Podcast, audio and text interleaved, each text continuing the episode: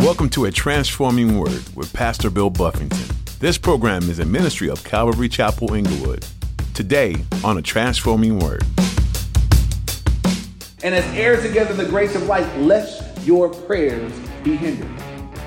Well, where's the verse that says if she act up, you won't hear her when it's not in there, right?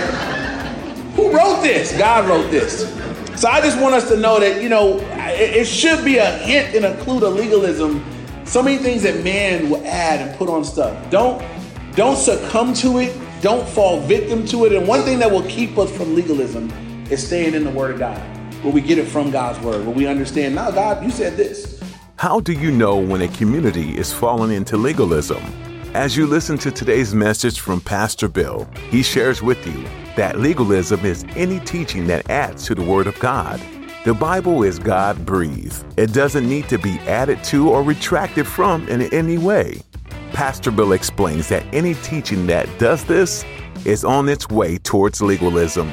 The way that you can shield yourself from false teaching is to stay in the Bible. Study the scriptures for yourself so that you will know what is truth. Now, here's Pastor Bill in the book of Galatians, chapter 4, for today's edition of A Transforming Word. This is the, uh, a brief summary of what we've covered so far. The book of Galatians, written by the Apostle Paul. It's written to churches, uh, several churches in the area of Galatia. Paul had gone into this region. Uh, we find out that Paul went there because he had some kind of illness. And so his initial trip to Galatia, he had some kind of sickness or infirmity. He was going there to get, you know, some doctor care. But Paul, being Paul, while he was there, uh, took the opportunity and the time to share the gospel, and he ended up uh, leading people to the Lord and started several churches in this area. Uh, they were started on the premise of the actual gospel. They got saved, they were born again. Uh, there was a legitimate work that God had done in this area. And Paul left, as he would many times do, start a church and leave, uh, leave the church in the care of other ministers. And when Paul left, false teachers came behind him um, and they began to teach a false doctrine, which was a combination of the work of Jesus and the law. Uh, we call it legalism. Uh, they were taking some some aspects of the Jewish faith and trying to mix it with Christianity. And the Galatians actually bought into it. And so he says, "Oh, foolish Galatians, who has bewitched you? Who has tricked you guys that you would you would walk away from the simplicity that's in Christ and and, and be wrapped up in this?" And so. Um, what we're really going to look at uh, today, I, I titled today's message "Sons or Slaves." And what Paul has done, Paul argues like a like an attorney, and he's made several points so far. But today, what he's going to do is make the argument that we have the privilege to be sons. And I want to make this clear for all the ladies, so y'all don't feel left out. When I say sons, I mean like a child of God is a, it could be a, a guy or a girl. Y'all know what I'm talking about, right? So when I say sons, I it means sons, daughters. It's not exclusive to men. It's not like, you know, the guys got some special in with Jesus that y'all got. We learned last chapter there's neither, you know, Jew nor Greek, slave nor free, male nor female, that there's there's an equality in Christ, right? We all come to Christ the same way. And so as we look at this chapter, we're going to see that we have the privilege to be sons. Um, and Paul is going to say, why would you go back to uh, being under the law. Why would you go back to being a servant or a slave when you could be treated like a son? And he's going to make some arguments in this chapter. So look at chapter 4, Galatians chapter 4.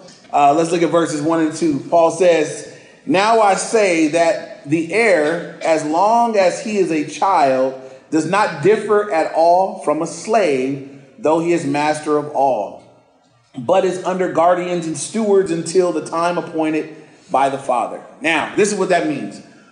In their custom, if you were a, let's say I was a son in Jewish custom, and I was going to be heir of everything that belonged to my dad, everything that was going to come to me didn't come to me until I was age 40.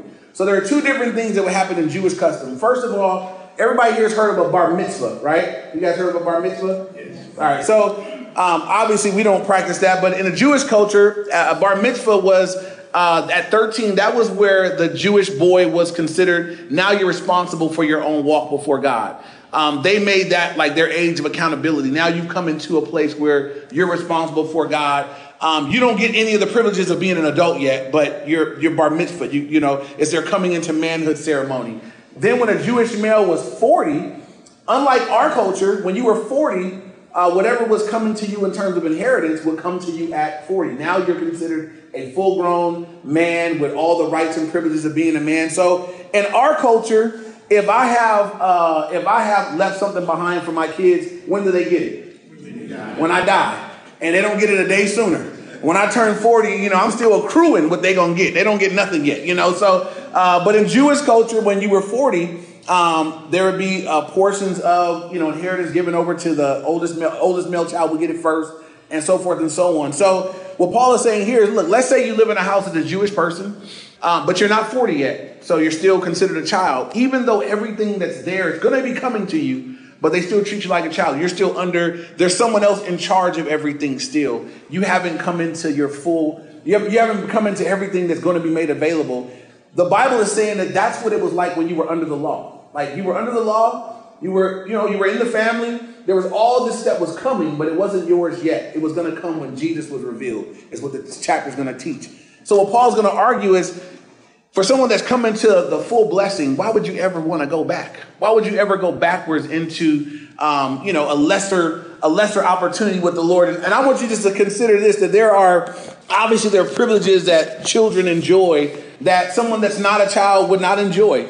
Uh, well, let's say you went to your favorite place to buy a beverage, uh, a coffee place or whatever, you know, and, and the person that made your drink made your drink.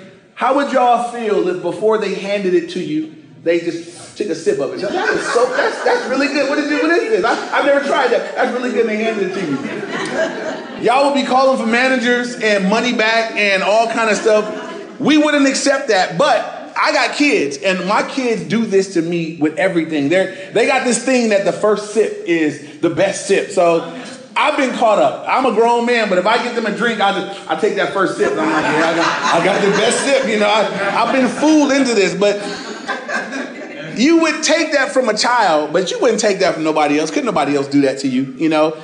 Um, my youngest son, BJ, uh, he'll do this to me. He'll be leaving after church and he'll leave with my wife. He'll put his arm around her waist and he looks back at me like, like I'm leaving with your woman. And you know, now I'm telling you, any other male in this facility did that, I'm gonna catch a case, you know?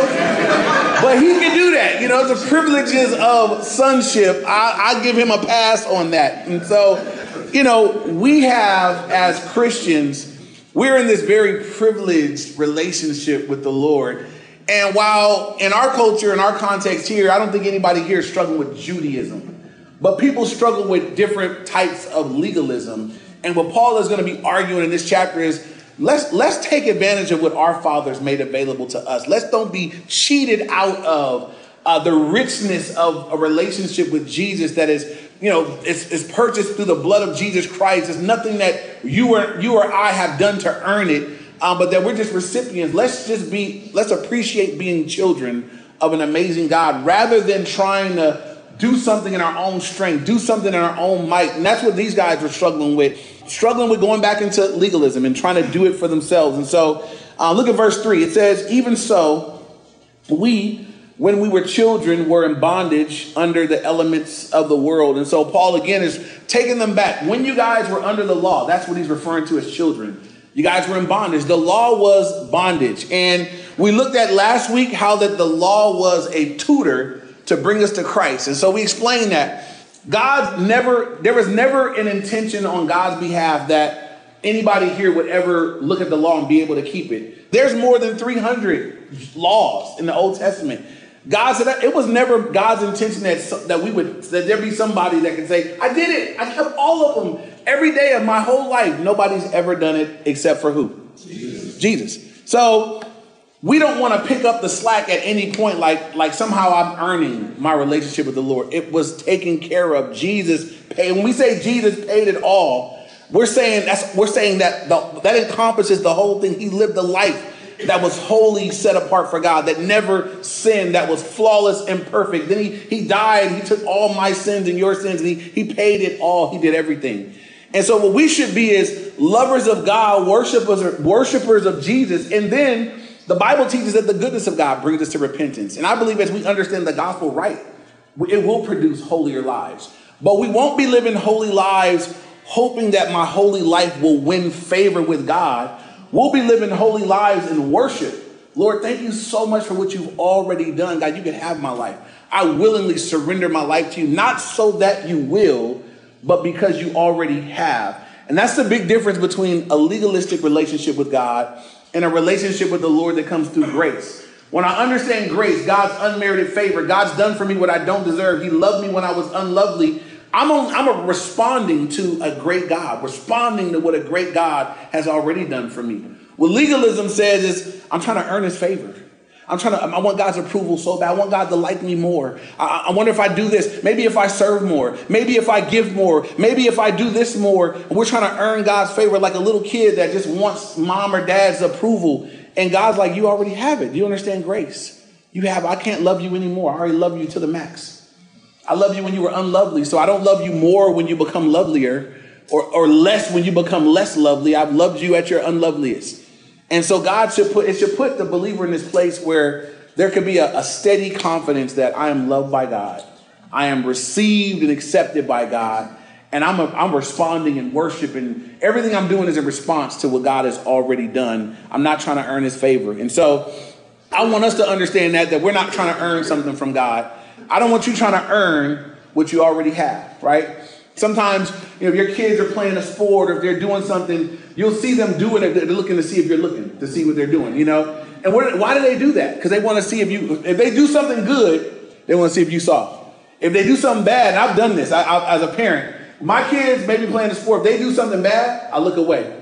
So then when they look to see if I'm looking, I, I look like I didn't see, but I saw it. You know what I'm saying? Like, but they don't need to know that. You know what I mean? It's, it's not going to help them out. But if they do something good, I, they look over. I look. You know, I have my nephew for the summer, and uh, I wanted to put him in martial arts where my son goes, and so I put him in. And the first week he got there, it was uh, the first week there was a fight night. And I was not going to have him fight because I'm like, you haven't done it long enough. He was like, no, nah, but I want to do it. I want to do it. I'm like, and I made a deal with him. I said, all right, well, when, when it comes to fighting, the one thing you can't be is scared. I said, there are to be kids that are more skilled.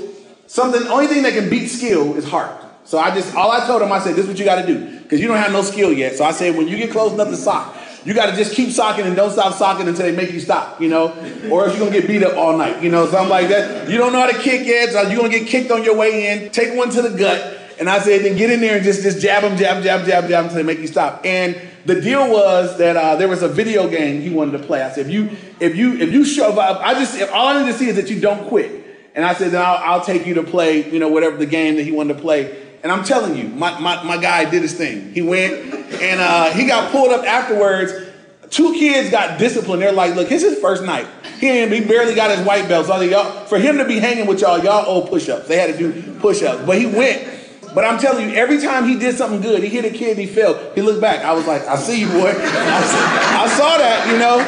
And he just looking back, like I want to make sure that you see, I, I, I, did it. I knocked him down. He really slipped, but I, am I'm gonna give you the knockdown points. We might recognize that kids looking back, they want to be approved, and but we don't want to become that. Where we're looking constantly for God to prove God's look, I've approved you already. Um, I have approved you. I love him. God can't love you any more than he already does. And he won't love you any less than he already does. And so if we can soak that in and receive that truth, then we can respond in worship in a biblical way to the Lord, the way that he wants. Um, not in legalism, not trying to earn it. So we challenge you guys here. I tell you guys, y'all need to be in fellowship regularly. That's not to earn favor with God, it's to learn about the God that you already love. Amen? Amen. While we worship, we don't yell at you guys, get up, worship God. You just, you, if you know Him, it ought to be a natural thing. It's, it's opportunity to worship Him with other people that love Him. I'm in. I'm in. What's that? What's the name of that song? I'm gonna sing it with you. You know, that should just be the natural response. You know, um, we challenge you guys do Bible reading, read your word, stay in the word. Why? So you can know the God that you that did all these things. You'll know Him better, so you'll worship Him according to His truth. We don't we don't say do that. You're not. I'm not a better Christian than you if I read the word. God doesn't look upon me more favorably because I read every day. But you know what will be different? I'll know God better. I'll know how to pray better. I'll know what He likes and hates better. I'll understand how to relate to him better because I'm spending time in his word being where he's revealing himself. Doesn't doesn't make me, doesn't put me in a place where God's like, oh, I love you more because you you did that reading this morning, boy. You know what I'm saying? I mean, when you pray, I'm, I'm all ears. Them, I'm, I'm not. No, I'm not even gonna listen to them today. You know, I'm clogging up my ears for that. They they they did one of them one verse reads. I'm not giving them no time. You know, God's not like that. He he's available. He loves us. We're not earning anything. Uh, and I want us to understand that, that um, because that's what God wants. Guys, I want you to understand grace. But I believe when we understand grace, we won't out of legalism do more. We will out of worship do more. And what we'll do out of worship is far greater than what you do out of legalism. If I'm just trying to earn favor, there's a point where I'm like, I don't want it that bad. You know, if I got to do all that for you to like me, then I end here. But if it's out of worship, you died for me. I was going to hell. Now I'm going to heaven. I used to be blind. Now I can see. I, I did not know God. I was not looking for God. God came pursuing and looking and found me. Now, God, I'll go to the ends of the earth. Whatever you want, you can have it. And so it, it just looks different and it tastes different. And then, and then it, it removes that part of us that wants to be proud and arrogant. Because this happens in, you know, in religious settings where men feel like they've earned what they have. Uh, it leaves room for pride, spiritual pride, which is maybe one of the ugliest forms of pride. We're proud of what we do and what we don't do. Um, you know, I may find that you do something that, that I don't do. I had a person that was very proud of the fact that that they didn't um, they didn't watch any kind of violence. You know, they don't. I don't no no boxing or I just don't see that. I don't believe that Christians could punch each other in the face. I mean, you heard Paul's teachings? Paul was giving sport. Paul was like, look, I, am like, I don't want to be like a boxer boxing to win. You know, I want to connect when I throw a blow. You know, I'm like, Paul said, we don't wrestle against flesh and blood. He, he was using sports. And now that brother was at the Coliseum watching sports, I believe, you know. So, you know, we can get so deep and be so shallow at the same time. Please don't be that, Christians. He says now in verse 4 But when the fullness of the time had come, God sent forth his son, born of a woman under the law. And the fullness of time refers to this is the, the time appointed by God where he was finally going to bring it into the law and bring people into fullness, a relationship with the Lord through Jesus Christ. Verse 5 to redeem those who were under the law, that we might receive the adoption as sons. And that was the goal of God. He was going to redeem those who were under the law. So there were Jews who were under the law that couldn't keep it, that were bummed out, that they couldn't keep it, and God said, Look, I'm going to redeem all you guys out of that. There'd be a like a rescue attempt to bring all of you out of a place where you're you couldn't keep the law you were trying to keep, and God said, Look, I'm bringing Jesus Christ who did it for you. And I think for the Jewish people who understood it right, that were there, that were under the law, they were like, man, this is this is laborious. I can't do it all. And then Jesus came and said, Look, I did it all for you. Receive me. I believe that had to be so liberating and freeing and just set you free. And that's why earlier on in Galatians it said that these Galatians who were enjoying all the liberty of Christ, they didn't have to keep all the extra rules. They didn't have to wear the special religious clothing. They didn't have to wash a certain way. They didn't have to go uh, to certain days. They just could free to love Jesus uh, according to the word of God and says that they came out and spied out their liberty. And they were looking and seeing like, oh, you guys eat whatever you want. That's not, nah, that, that can't be right. You just gonna wear that to the temple today? Nah, nah, that that that can't be right. And I'm gonna tell you that we don't have Jewish customs, but we have Christian groups that do similar stuff. I try to be very cautious about putting on people more than what the word puts on people because the word puts enough on us. If you study the word, there's enough commands here for New Testament saved folk that we need to abide by that we don't need to add anything uh, to it. You know, there's enough there. And so you know, God said, look, I, came to set you guys free of that. There are in Christian circles, I met this week with a friend of mine that was previously a uh, hardcore Pentecostal legalistic church minister. And when we first started meeting, um, he was grieved at what was happening in his group.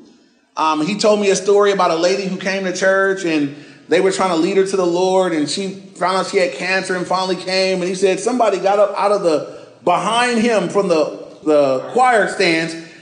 He's at the pool. He said, Before this woman can get to a seat, somebody from up here left, made their way all the way down to where she was. And whatever they said, she never even stayed for service. She just left. And it was like, that's, that's legalism. that that woman couldn't even come get a seat. You know, my, this is my heart, right? If if the church is to be like a hospital, I'm not really going to concern myself with how you come in. If you come into a hospital, you might be bleeding, you might be leaking can't say, don't, don't bleed here. Sanitize. Get out of here until you quit bleeding. And that's what the hospital's for. You might come in here a mess. It's happened. People have come in here and, and it be a mess. And it's like, well, come here. Come hear a message. Come hear what the Lord has done. They have to be able to come. We wouldn't say on site, get out, you know? Those sort of things, you know, we I've known people where uh, if you're a woman and you come in, for every woman here that makeup on right now, oh no, Oh no, no. Oh, that's harlotry. You got that harlot paint on your face. You got to get up out of here with that. You know, if you're a woman and you decide to put some pants on, um, oh no, oh no, you're dressing like a man. Um, and here's the thing: if you look at it, if you look at most religious stuff, most religions, and most religious things, one of the hints that these things are not from God and that they've been man-made is it's always worse to be a woman in those settings you take your legalistic Pentecostal church. It's bad on the woman. There's a lot of things that women can't do. You know, what do the men can't do? Hmm. hmm. Think about that for a minute. Um, you go over to the you go, you go over to the mosque, right? If you're a woman, head to toe, ankle, neck to ankle, head, everything, everything. Them brothers having three, four, five. Submit and be quiet, woman. Uh, you take the Mormon church. If you're a man, when you die, a good Mormon, you know what you get? You get a planet and a bunch of virgin wives to populate your planet. Yippee, if you're a man. But what's, what's a woman? I don't know no woman that's like, yeah, I get to be one of, you know, no woman, no woman's shouting to be one of, you know. If you're a, if you're a solid, if you're a, if you're an Orthodox Muslim and you die taking out infidels, I mean, that's the highest mark. You die taking out non-believers. You get to go to a paradise. Guess what you get in your paradise? A bunch of virgin wives. What, is it, what does a woman get? Like what that, that, that, those ought to be hints and clues that that's man-made. But you know what Christianity says to the man? Christianity says, man, you represent Christ in the, in the marriage. And the standard upon you, I, I, I'm, I'm expecting more of you. And you're going to love her like Christ loved the church and gave himself. You're going to love her. You're going to die to yourself and represent me in that household. Now, if I was writing it, I wouldn't write it like that. You know, I wouldn't, I wouldn't make it rougher on me. So as you look into religion and, and things that are man made, you know, one of the hints, it always kind of works out better for the man. You read your Bible and God says, No, man, I'm holding you to a higher standard. You my, you're the leader. God says things to the husband, it bothers me. He doesn't say to the wife. Husbands, dwell with her with understanding. 1 Peter 3 7. Honor her as a weaker vessel, and as heirs together the grace of life, lest your prayers be hindered. Well, where's the verse that says if she act up, you won't hear her when it's not in there, right? Who wrote this? God wrote this.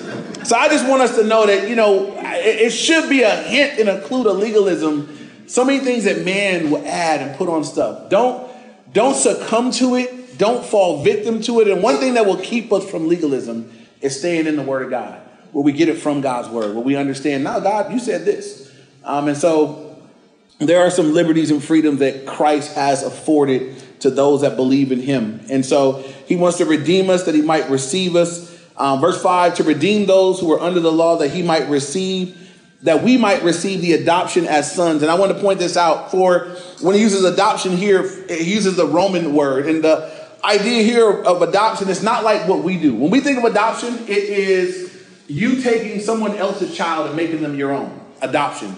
When he says adoption here, he's speaking of um, in the New Testament adoption is putting putting a believer um, into the position of mature sons where they have all the privileges.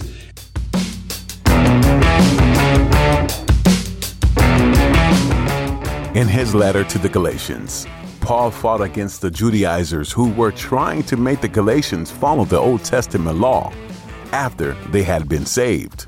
Paul presents an eloquent and passionate argument about the purpose of the law and the finality of being saved through God's grace. In chapter 5, verse 1, he says, For freedom Christ has set us free. Stand firm, therefore, and do not submit again to a yoke of slavery. Paul reminds the reader over and over that when Jesus died on the cross and rose again, he had provided for our salvation once and for all. There is nothing else we need to do to be saved. There is nothing else we can do to add to our salvation. It's all been done for us by Jesus. Thanks for joining us today on the Transforming Word. Pastor Bill Buffington has been making his way through the book of Galatians, and together we're learning so much about God's incomprehensible grace. God's grace is so amazing that it's a message we have to share with the world, and you can join us. We have two ways for you to give. There's online giving on our website, calvaryinglewood.org, or once you're on the website, you can download the mobile app and give from there. Once again, that website is calvaryinglewood.org. While you're there, check out all the great resources we put together for you, including our daily Bible reading plan. Well, we're coming to the end of our time for you today, but don't worry, we'll be back again. Be sure to join us next time for another great message right here on a transforming word.